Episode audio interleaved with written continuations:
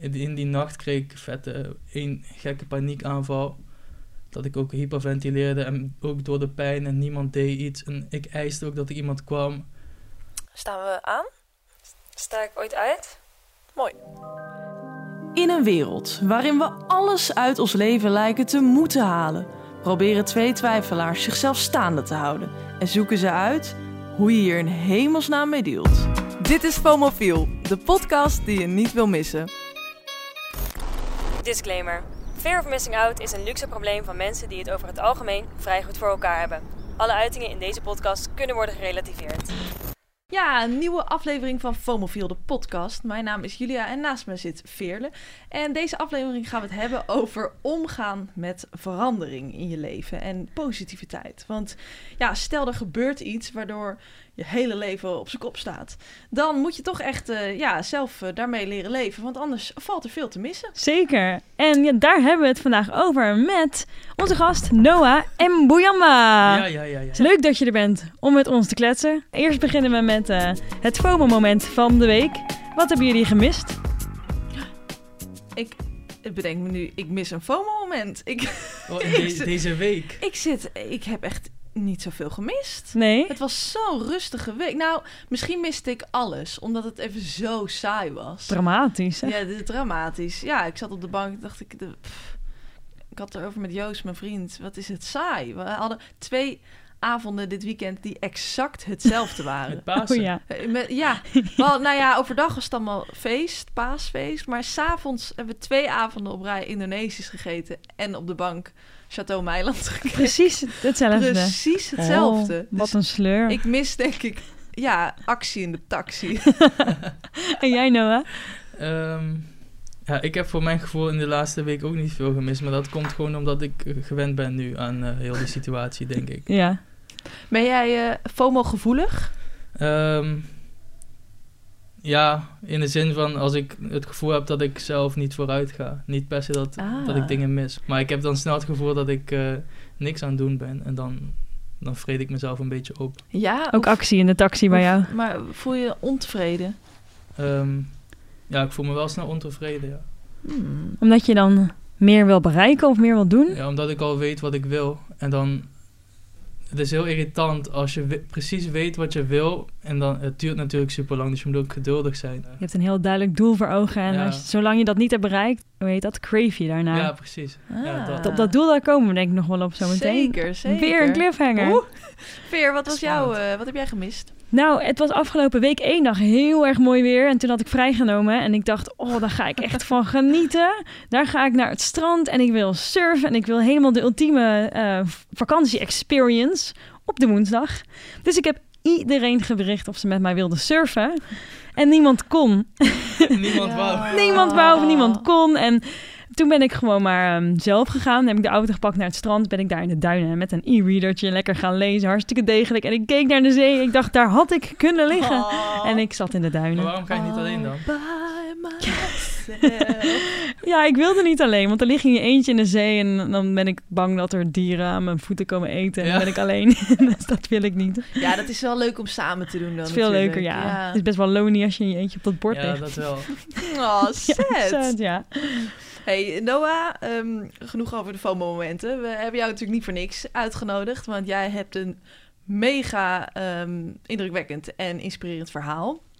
Kun je ons eens meenemen naar die vakantie in Indonesië? Je was, ik denk, eerste vakantie ver weg met vrienden. Ja, het was mijn eerste vakantie ver met net vrienden. volwassen ook. Ja, ik was net 18 geworden. Wat? eh, Oh wat- nee, ik was eh 18. Ik werd bijna 19. Ah, Oké, wat gebeurde daar? Ja, we waren op, op het eh, onderweg naar het strand eh, op scooters. Ja, op een gegeven moment verloor ik de controle of ik lette niet goed op. En eh, ik had mijn beste vriend achter op de scooter, ik reed zelf. En eh, wij botsten dan met z'n tweeën keihard tegen een boom aan. En vanaf toen ben ik eerst mijn bewustzijn verloren. En toen ik bijkwam, voelde ik al dat, iets, dat er iets fout was in mijn been. Maar eerst bekommerde ik me over hem, omdat hij, hij zag heel slecht uit van buiten, zeg maar. Ik had gewoon een gevoel van, oh, het zit niet goed bij mij. Eh, maar ik had verder gewoon schaafwonden en het viel op het eerste gezicht wel mee. Maar hij had echt een tanden, echt die tanden echt door zijn Oh, nee. En echt ehm, Veel bloed. veel bloed, knie helemaal open. En wat, wat gebeurt er dan op het moment dat je een soort van wakker wordt, dat je daar ligt? Wat gaat er dan door je hoofd heen? Ehm, ja, toen ik eerst wakker werd, dan is het echt zoals in een film dat je gewoon niks, eh, dat er niks is, zeg maar, geen eh, sensitieve input. Dus je hebt geen gevoel van pijn en je hoort ook niks. En ehm, ja, eerst zag ik alleen de lucht, dus ik, alles was blauw. Toen kwam ik langzaam bij en dan komt er zo'n. Zo, eerst kwam er een beetje pijn in mijn been. Toen kwam er zo'n piep in mijn oren. Toen kwam ik, ging ik rechtop proberen te zitten. Dan keek ik om me heen en ik ging van links naar rechts en er stonden heel veel mensen om ons heen. Echt, ik denk 30 mensen om ons heen. En ehm, die deden allemaal niks. Die, die, film, Nee? die filmden, de helft van hun filmde, maar deed niks. Er kwam niemand van die mensen kwam naar ons toe om ons op te tillen of te helpen of Oh, iets te doen. Niemand. Terwijl die boom was gewoon echt een, een goede boom.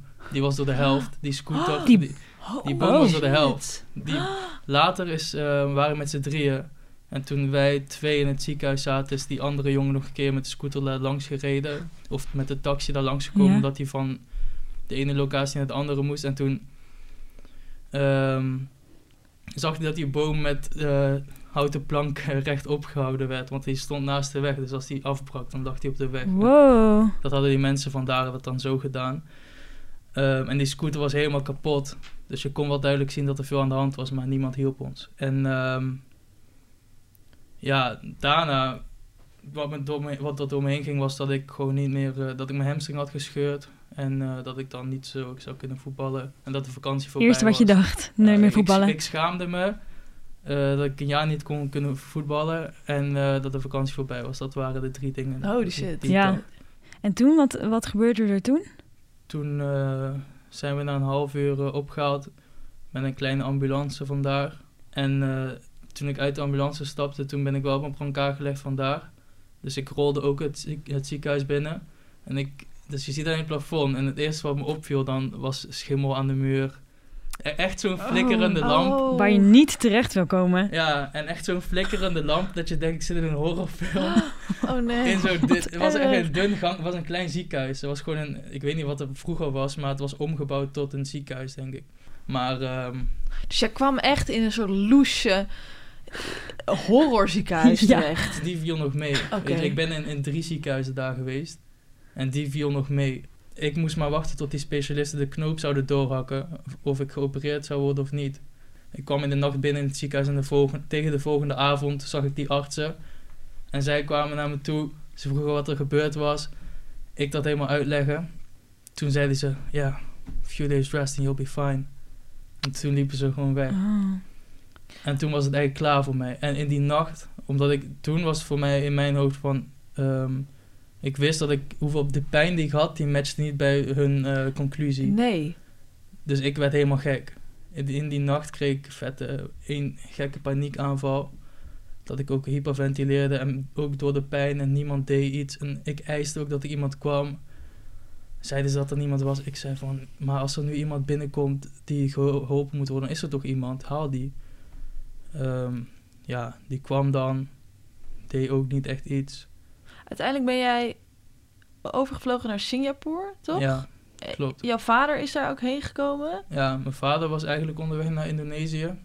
Want eh, Maar, wat gebeurde daar? Had je hem gebeld of zo, omdat je wist er gebeurt niks hier? Eh, toen ik van het eerste ziekenhuis terugkwam in het hostel, dat was tussen het eerste en het tweede ziekenhuis in. Toen had ik eh, contact opgenomen met Nederland. Eerst wouden mijn ouders nog proberen om vanaf eh, Nederland met de alarmcentrale samen, samen tot een eh, oplossing te komen. Maar na anderhalve dag, dag merkten ze dat dat niet zou werken, of na twee dagen. En eh, toen heeft mijn vader zo snel mogelijk een ticket gefixt. En hij miste een tussenstop en daardoor moest hij via Singapore. En terwijl hij zeg maar op het vliegveld van Singapore was, was ook nog vet dramatisch. Zijn telefoon was leeg. En mijn moeder wist dan op dat moment dat ik naar Singapore zou komen. En mijn vader was daar net, Oh nee. toevallig, omdat hij die andere had gemist. Hoe, eh, hoe heb je... Dus had mijn moeder eh, gezorgd dat de intercom van het vliegveld eh, mijn vader had omgeroepen. Nee joh. Ja, om eh, te zorgen dat, om- dat hij zijn vrouw aan de lijn kreeg. En zo wist mijn vader dat hij in Singapore moest wachten op mij. zeg. Wow, wat een goede moeder. Holy shit. Ja. Wat is dat bizar samengekomen dan? Ja. Ja. In Singapore werd jij acuut geopereerd, toch? Ja, ik kwam in Singapore binnen en eh, door de douane heel snel naar het, vlieg, eh, naar het ziekenhuis. En, eh, ze zeiden dat mijn eh, lever en mijn nieren bijna eh er doorheen waren. En dat ik eh, tegen een bloedsvergiftiging aan zat. En dat het gewoon zo snel mogelijk eraf moest. Dat er niet eigenlijk veel opties waren. Oh, wauw. Jouw been. Dat je Ja. hele been eraf moest. Ja, ja niet mijn hele been. Tot bo- net boven de knie. Ja. Maar, ehm, hoe heet het nou? Ja, ze zeiden nog van, in principe moeten ze alle opties geven, toch? Dus dan zeggen ze van, we kunnen nog ehm, proberen de, de circulatie op gang te brengen. Maar ja, dat is eigenlijk een hopeloze poging, want dan ga je waarschijnlijk dood aan je eigen verrotte bloed. Maar dat dat ze die zit keuze... vijf dagen in je been, zeg maar. Oh my god. Dus dat, dat was eigenlijk geen optie. Dat zeiden ze ook. Ze zeiden van, ja, we zeggen het wel, maar dat is geen Ja. optie. Dan had je nog een optie van... ehm, als het dan lukt, stel je gaat niet dood aan je eigen bloed, dat verrotte bloed, dan eh, is je zenuwstelsel, dat die zenuwen in je been zijn ook al lang dood, dus die kan je nooit meer bewegen. Dan trek je altijd zo'n lam been met je mee. Hmm. Heb je ook niks aan. En dan de derde optie, dan zou je waarschijnlijk ook overleven. En dan is het ook het meest functioneel uiteindelijk, was dan amputeren. Ja. Ja, dus eigenlijk de enige optie. Wauw. Holy shit. Oké, dus jij werd daar geopereerd. Jouw been werd geamputeerd. En toen ben je op een gegeven moment teruggevlogen naar Nederland. Mhm. Met je, je vader was mee. Ja. Hoe kwam je daar aan? Ik eh, kwam hier bij Schiphol aan en eh, toen ben ik eh, direct met een ambulance weer opgevangen en door naar Maastricht eh, gereden. En toen zag ik mijn familie pas daar. En toen heb je gelijk een prothese laten maken. Nee, daarna deed ik alles met krukken. Oh, zo ja. En toen prothese. Ja, en ook wel echt props voor je ouders, vind ik. Dat ze het zo hebben aangepakt. eh, dat je vader gelijk is gekomen. Dat je moeder Ja. alles eh, aan heeft gedaan. Ik vind het echt wel... eh, Zo. Ja, verdienen ze ook. En je vertelde net over een doel wat jij hebt. Mhm. Ja, nu ga ik voor de Paralympische Spelen van 2024. Zoiets heftigs gebeurd. Ja, Eh, voetballen is dan e- geen optie meer. ja. Hoe kwam die switch? Ehm, ik wist, ik kende die Pistorius al. Die Oscar Pistorius, die Blade Runner van Zuid-Afrika. Oh, ja. Daar wist ik al van, dus ik wist al dat dat kon. En dat vond ik sowieso al vet. Ah. Cool. Dat vond ik sowieso al vet. Sowieso een van die verpleegkundigen in het ziekenhuis, die zei het al. Ehm, toen zeiden ze van, waarom word je, why don't you become the new Blade Runner? Oh ja? Ja, En toen dacht Ah. jij, nice, dat ga ik doen. Over die positieve Cool. mindset, daar gaan we het zo meteen uitgebreid over hebben. En zo meteen eh, gaan we naar de stellingen van vandaag. We hebben eerst een rubriekje, Mispoes. En eh, die heeft Julia heel leuk voorbereid. Ja, dat is even iets anders. Een vast rubriekje. Mispoes. Ehm, deze week is de Koninklijke Nederlandse Reddingsmaatschappij met meerdere reddingsboten en een helikopter uitgerukt na een melding over een rode vuurpijl boven de Noordzee Oh. bij Katwijk. en dat is heel ernstig, want ehm, ja, boten die kunnen zo'n vuurpijl afschieten. eh, ja, Oh, om ja. te laten zien dat ze in nood zijn. Dus ze gingen massaal het water op. Wat bleek nou? Het was de ondergaande zon. Nee. Huh? hoe dan?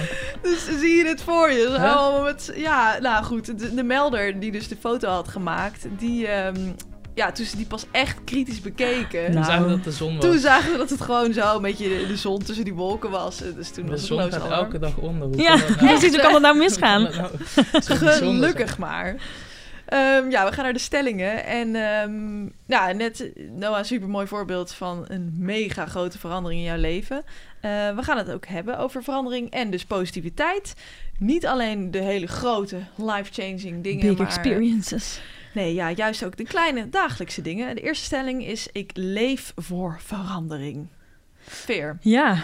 Ja, ik hou wel van verandering. Ja. Ik hou wel... eh, leef je voor Ik verandering? leef al voor verandering. Als ik een hele lange periode niks nieuws meemaak, dan, eh, dan kan ik echt het leven ervaren als een sleur. Oh, Ja?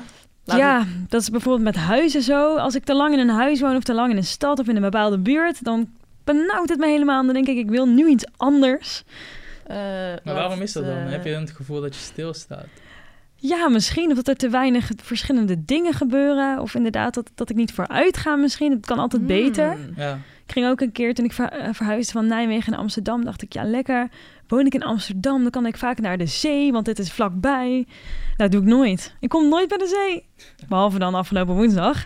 Maar gewoon, je hebt gewoon zo'n idee van het gaat je leven verbeteren als je verandering hebt. Wat Ah. niet altijd zo is. Ja, ik Denk denk ik. dat het ook door de maatschappij komt over het algemeen. Ja, Vooral altijd tegenwoordig. vooruit. Iedereen, je kan zoveel, dus dan denk je ook dat je Ja. dingen moet doen.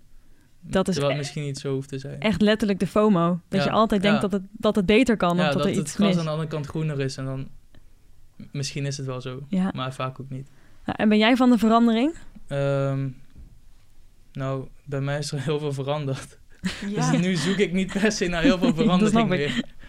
Heb je dan... ehm, kijk, ik ben wel echt... Ik heb dit niet zo, zoals jij eh, dat dan hebt. Ik leef niet per se voor verandering. Ik ben wel heel erg gebaat bij de drie R'en. Rust, reinheid en regelmaat. Ah, ja, ja, ja.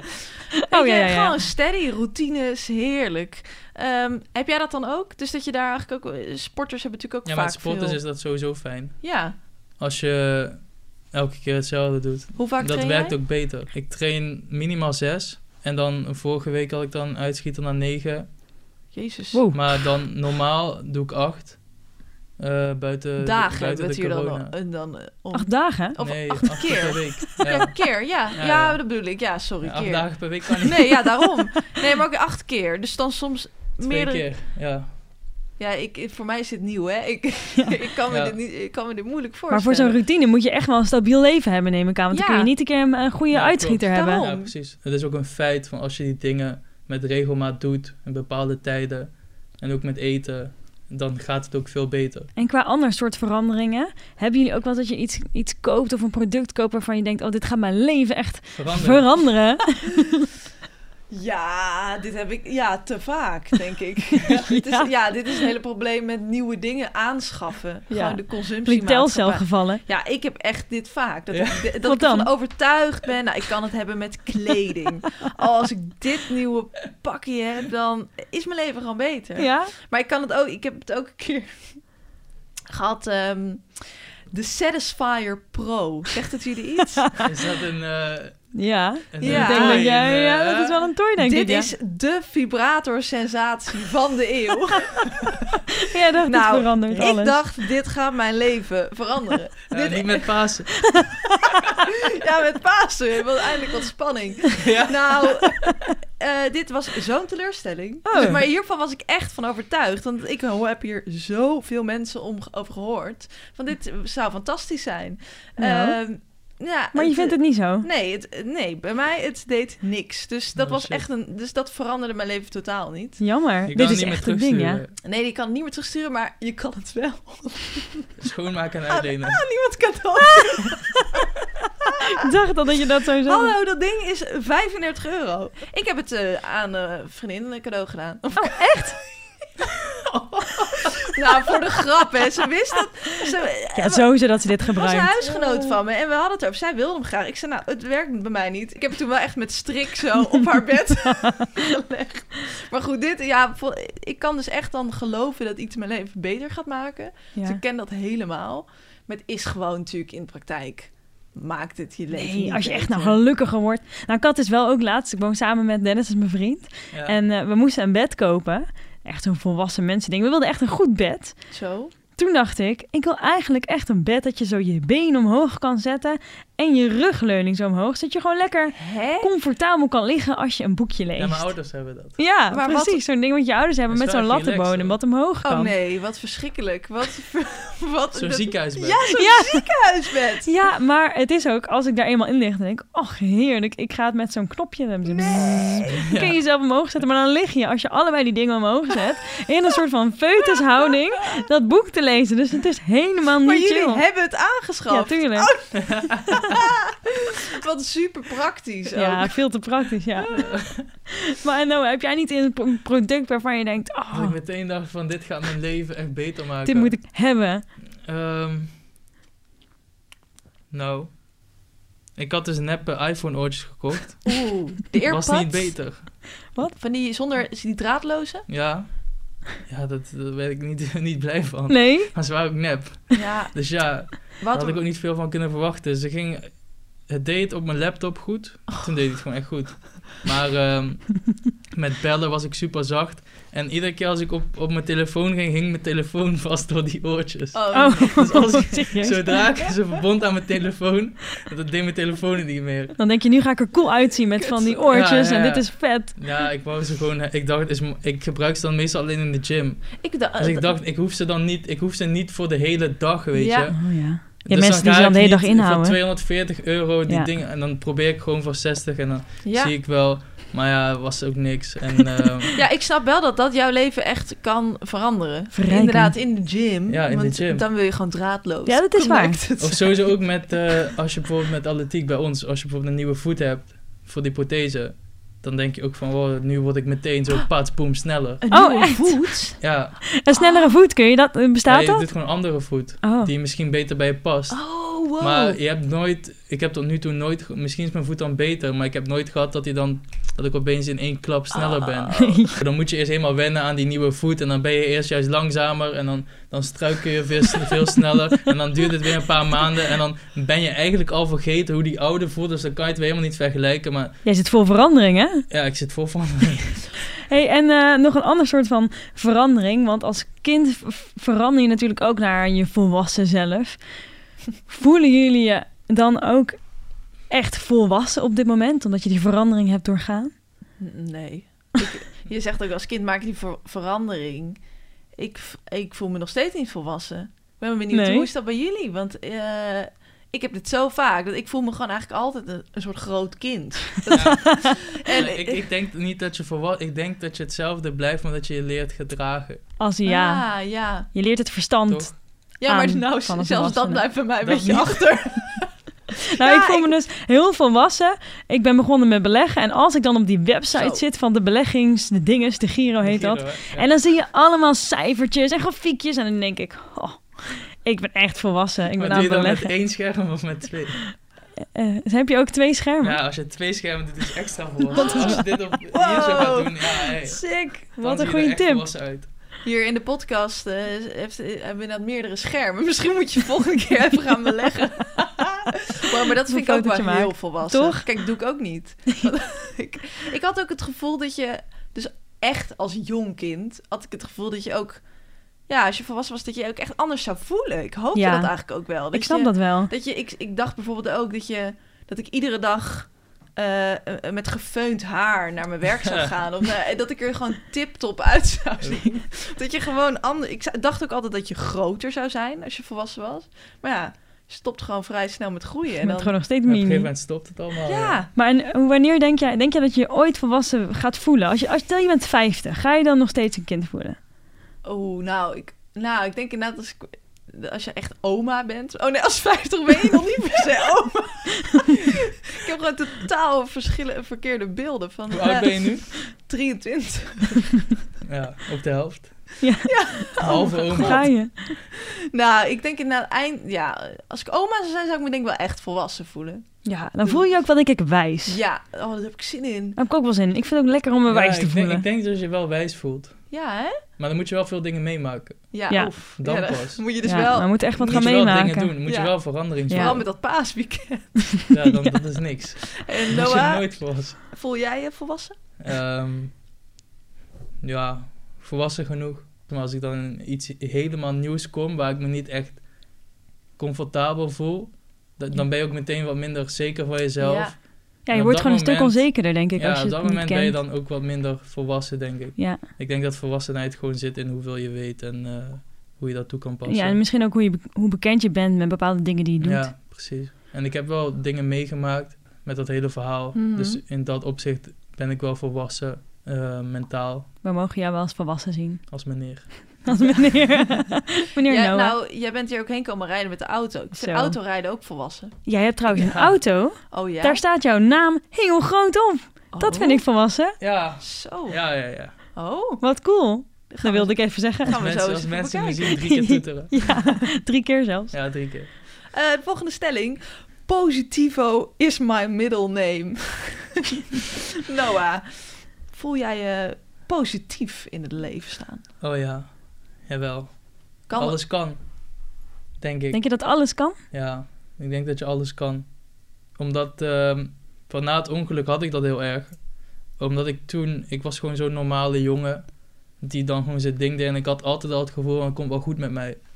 En toen opeens in één klap eh, verandert dan alles. Zonder reden eigenlijk. En daarna had ik niet de, de mindset van, oh, alles doe ik voor niks. Het kan in één klap veranderen en het gaat zo slecht. Daarna had ik de mindset van, oh, het is opeens zo slecht gegaan. Het kan ook de andere kant op super goed gaan. Ah, mooi. Dus je hebt het echt meteen omgezet in Ja. iets positiefs. Ja, ik denk dat, ik, dat het alleen maar beter kan nu. Wat doe jij dan als je een dag wat negatiever voelt? Ehm, ja, gewoon er doorheen. Ja, bij mij is het heel erg van... eh, ik heb zoveel dingen die me kunnen motiveren... dat ik altijd wel iets kan vinden. Sowieso het feit dat ik al... ehm, dat ik weer heb leren rennen, dat is niet voor niks. Nee. Dus dan ga ik niet nu ook eh, een training skippen of zo. En dan haal je dus altijd wel weer positiviteit uit die kleine dingen. Of kleine Ja. dingen. Het zijn helemaal geen kleine dingen natuurlijk. Maar dus bijvoorbeeld dus dat je weer opnieuw hebt leren rennen. Ja, of mijn familie die altijd me steunt... of al mijn vrienden. En qua positiviteit, hoe sta jij in het leven? Diepe vraag. Eh, nou, ik denk over het algemeen wel positief. Maar het wisselt wel. Het kan wel echt zo met de dag, met het uur verschillen bij mij soms. Hangt ook soms heel erg ehm, van mijn eh, hormooncyclus af. ja, we lachen erom, maar dit is... eh, ehm, Diep triest. Nou, dit is wel echt... dat kan, kan gewoon heel erg verschillen. Mm. Ik zal je eerlijk vertellen, Noah. Dit is nog een verhaal. Ik was me aan het inlezen. Eh, je, je komt hier natuurlijk te gast. En je wilt toch weten wie je hè, naast je hebt. Dus ik was eh, aan het inlezen. Een heel mooi interview met jou oh, in de Men's Health. Hoe, hoe verbindt dit zich aan je hormonen? Nou, ik was me aan het inlezen. Ik zat aan de keukentafel. Ik las jouw verhaal, de- gedetailleerd. Ik, ik moest huilen. Oh ja? Echt? Oh. En toen, toen ik zat gewoon naar te snikken. Ik zat er helemaal in. Toen zoomde ik uit. Ja. Maar toen had ik een soort helikopterview. Toen zag ik mezelf daar zitten aan de keukentafel. Het was de laatste dag van de maand. Toen dacht ik, ik moet gewoon ongesteld worden. Oh, ik, ja. ik, en dat, dat is, heeft zo'n invloed. Ja. Dan kan ik gewoon Oh, dit vind ik huilen om alles. Ik kan huilen om een oud omaatje wat oversteekt. Ja. Is verschrikkelijk. Hier moeten wij een podcast over maken, want het is zoiets raars. Dat je dus ook? Ja, dat je dus niet doorhebt dat je je zo naar voelt dat je kan huilen om echt alles. Ja. Om inderdaad een, een schattig opaatje wat over straat loopt, vind ik echt al eh, hartstikke traanwaardig. Het lijkt wel dus alsof je dan gewoon al je positiviteit verliest. Ja, Het is... alles is verschrikkelijk. Ja, Ja, ik, ik kan hier niet over meepraten. weet niet. Oké, we gaan het snel over iets anders Ja. hebben waar jij over- wel over kan meepraten. Maar eerst, Veer, ben jij Miss Positivo? ja nou, ehm, ik kan ook wel positief zijn, maar vooral afgelopen tijd in de maanden januari, februari, maart, het zijn zulke beetje donkere dagen en er gebeurde weinig. En op een gegeven moment had ik wel echt zoiets van, wat ben ik nou eigenlijk aan het doen in mijn leven? Eh, Dan ben je aan het werk overdag en s'avonds ga ik koken, kijk ik een serie en dan ga ik slapen. En dat was elke dag zo. Nou, kom je weer in, het, in de sleur van het leven. Ik was gewoon echt, ja, wat ben ik eigenlijk aan het doen? En ik moet iets, gaan, iets anders gaan doen, want het is gewoon zo... Wat maakt jou dan weer positief? Ja, denken aan een vakantie. Nee, ja. Nee, als ik me echt een beetje down voel op een dag, dan eh, zet ik kaartenmuziek aan. Oh. Dan zet ik lekker de radio aan of zet ik mijn lievelingsnummer aan. Dan kan ik één lievelingsnummer hebben wat ik dan echt 15 keer achter elkaar draai om maar blij te worden. Wat is? Nou, dat is nu, eh, ja, oh, blijven slapen. Vind ik een heel leuk nummer. Van Snelle en Maan. Ehm, laatste stelling. Ik heb een positieve impact op anderen. Ja, Noah, wat denk jij? Je bent natuurlijk eh, misschien wel de Mr. Positivo van ons allemaal. Vind je het belangrijk om Mm. impact te maken? Ja, sowieso. Ik had ook eerst eh, na het ongeluk alleen het doel om zeg maar die Paralympische Spelen te halen, iets te winnen en mee te doen voor medailles en zo. Maar eh, op een gegeven moment merkte ik van het, het gaat allemaal heel egoïstisch zijn en het is misschien al best egoïstisch allemaal. En heel veel mensen doen dingen hebben dingen voor mij gedaan. Aan het begin sowieso al toen ik helemaal geen topsport deed. Gewoon geld ingezameld dat ik die sprintprothese had en zo. Hebben heel veel mensen mij geholpen. Maar toen kon ik niet echt iets terug doen. Dus op een gegeven moment zag ik van, ja, ik wil gewoon gaandeweg daar iets mee doen. Zodat ik gaandeweg toch mensen inspireer en motiveer. Ehm, En welke mensen wil jij het meest inspireren? Ja, je kan het van verschillende hoeken bekijken, denk ik. Stel, iemand heeft een, er- een trauma meegemaakt. Die kan het van het, het ongeluk kant bekijken. En iemand die moeite heeft met eh, dingen positief bekijken, die kan het van daar van het psychologische zien. En iemand die een doel mist in zijn leven, die kan het eh, op die manier bekijken. Ja, mooi. Wel mooi, ja, zeker. Wij hebben ook even aan je omgeving gevraagd wat voor impact jij Sam. op hen maakt. Noah weet als geen ander mijn dag beter te maken wanneer hij weer mijn haartjes helemaal fris maakt.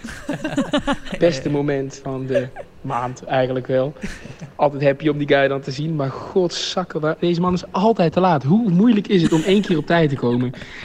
Ik weet niet wat er mis is met zijn klok, maar volgens mij moest hij gewoon in een andere tijdzone of zo. Hoe kun je altijd te laat komen? Het is echt de vraag. Maar kijk, vandaag was ik één minuut te laat. hè. Jij was, nou, Ik was om 31 was Ja? ik daar, bij die poort. Dus ik dacht, ja, jammer, maar ik, ik was ik was echt trots op bijna je. op tijd. Ik had iets harder moeten rijden, maar ja.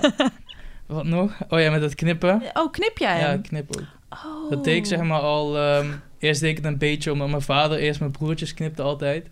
Op een gegeven moment was hij weg naar Congo. eh, twee maanden. En mijn broertjes moesten op een gegeven moment gewoon geknipt worden.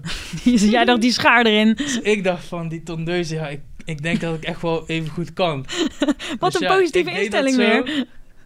En het ging best goed. Ik deed meteen beter dan hij. Het was echt slecht achteraf. Maar ja, dat was mijn eerste oefenen. En toen ging ik daarmee dooroefenen. Want mijn broertjes verloren daar niks mee. Het ging alleen maar beter bij hun.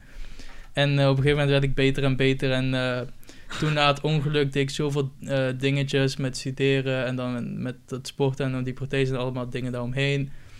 Ik kon gewoon geen, eh, normale, men, eh, ik kon geen normale bijbaan pakken. Dus op een gegeven moment ging ik vrienden knippen. En, eh, ja, Oh, nice. Nu ben je parttime kapper. ja, echt parttime. Ja. Maar we hebben nog iemand gevraagd. Die heeft ook een eh, mening over jou. Nou, ik zie Noah echt als een heel ambitieus persoon. Hij weet precies wat hij wilt en wat hij niet wilt. En alles wat hij doet inspireert zo ook heel veel mensen waar hij echt super trots op mag zijn, waar ik ook heel trots op ben. Maar omdat hij zoveel doet, weet hij soms niet zo goed zijn tijd in te plannen en komt hij echt altijd te laat. Op elke afspraak komt hij te laat. Ehm, en ik zie het gewoon echt nog voor me dat hij gewoon op zijn eigen bruiloft te laat gaat komen. Dat we dat gewoon echt voor elkaar krijgen. Is je vriendin, hè? Ja. Oh, Noah. Besef dat ze zo anders praat tegen mij dan dat nu als ze iets inspreekt. Dat ik eerst even moest denken, wie is Wie dit? is dit? Ja, Wow. hey, maar jij kan 100 meter sprinten in 14,4 seconden. nee, 13, Oh, je nee. Hoeveel meer wat jij hebt gelezen is eh, van... is alweer oud? Ja, Shit. Hoeveel ja is als nu? ik nu 14,4 deed, dan kan ik beter stoppen. Oh, Oh. maar 13, komma? Eh, 45. Oké, fucking snel. Hoe kan het dat jij verder overal te laat komt? Dan ga je toch Ja. rennen? Ik denk dat ik misschien te positief ben. Dat ik Ja, eigenlijk denk maar van, ik herken het dit wel. Ja, Ik dat je denkt, oh, dat En lukt dan- makkelijk. En dan rijd ik nog iets sneller. En als ik geluk heb, dan is het ook nog niet druk. En- Ja, we hoorden al dat jouw manager altijd zegt dat je een uur, dus een uur van tevoren de tijd tegen jou zegt. ja, dat zegt Hij hij heeft het goed voorbereid, ja. Omdat iedere keer als we moeten vliegen, dan, ehm, Oh, dat is wel een ding, ja. Zo. dan is Moet je het niet te laat ding, ja. komen. Hey, en ehm, ik dacht nog mensen die iets heel ingrijps hebben meegemaakt, eh, die ehm, zijn vaak wel blij dat het voorbij is, maar die hebben er vaak ook iets uitgehaald waarvan ze nu denken, oh, dat heeft ook wel mijn leven veranderd of zo. Kijk ik anders op de wereld nu, dat ze ook zeggen, ik had het misschien toch niet willen missen. Hoe sta jij daarin? Als je had kunnen zeggen, ik had het niet mee willen maken, Mhm. zou je daar dan voor stemmen? Ja, ik zou het sowieso niet hebben meegemaakt. Nee? Nee. Voor iedereen om me heen alleen al, maar ook voor mezelf. Eh, als ik puur naar mezelf kijk, zeg maar mijn leven daarvoor en daarna, dan vind ik het zeg maar een beetje disrespectvol naar mijn leven daarvoor. Dat ik zeg van, oh, dit is per se veel Mm. beter, want ik weet niet wat er met dat leven daarvoor was gebeurd. En ook, eh, nu maak ik veel leuke dingen mee, maar ja, alsof ik dat daarvoor niet zou hebben. Wat ik ook vaker hoor van andere atleten van... Ja, mijn leven is echt nu Hmm. met dat sporten en na die amputatie echt beter. Dat heb ik niet. Nee. Het is voor om het, om het leed bij anderen te besparen ook, vooral zou Ja, dan zou ik het sowieso zeggen van niet. Ja, dat snap en ik. als ik kijk naar mezelf, dan misschien. Ja, snap ik helemaal. Nou, mooi hoe je er zo, zoiets positiefs uit hebt weten te halen wel. Mhm. En ehm, Ja, je hebt sowieso een positieve impact op ons Ja, ook. En, geïnspireerd. eh, Goeie. ja, en ik denk ook dat je een inspiratie bent voor velen. Ehm, thanks voor je verhaal, Noah. Heb je nog tips voor op tijd komen? Eh, we moeten deze podcast op tijd afronden. Ja. Nee. Ehm, gaan we het zo eh, over hebben. Als de luisteraars nog tips hebben, slide in de Ja. DM. Ja, Wat is jouw Insta? Noah, laagstreep, Ja. Mbuyamba, M-B-U, Grieks I, A-M-B-A. Oké, onthoud hem. Noah met Alle een H. tips voor te laat komen, stuur ze naar Noah. Stuur maar. We, we zetten het in de beschrijving. Ik maak een top 3. Ehm, dank voor het luisteren. Noah, we gaan jou sowieso terugzien op de Paralympische Spelen 2024. Parijs. Ja, Parijs. Voor ons heb je al gewonnen. Ja, Ehm, tuurlijk. en eh, tot de volgende aflevering weer. Je kan ons ook volgen op Instagram, veerle.hofkens en Julia Koopman. Daar vind je ons. Ja, Doei! wat een Doei. doei.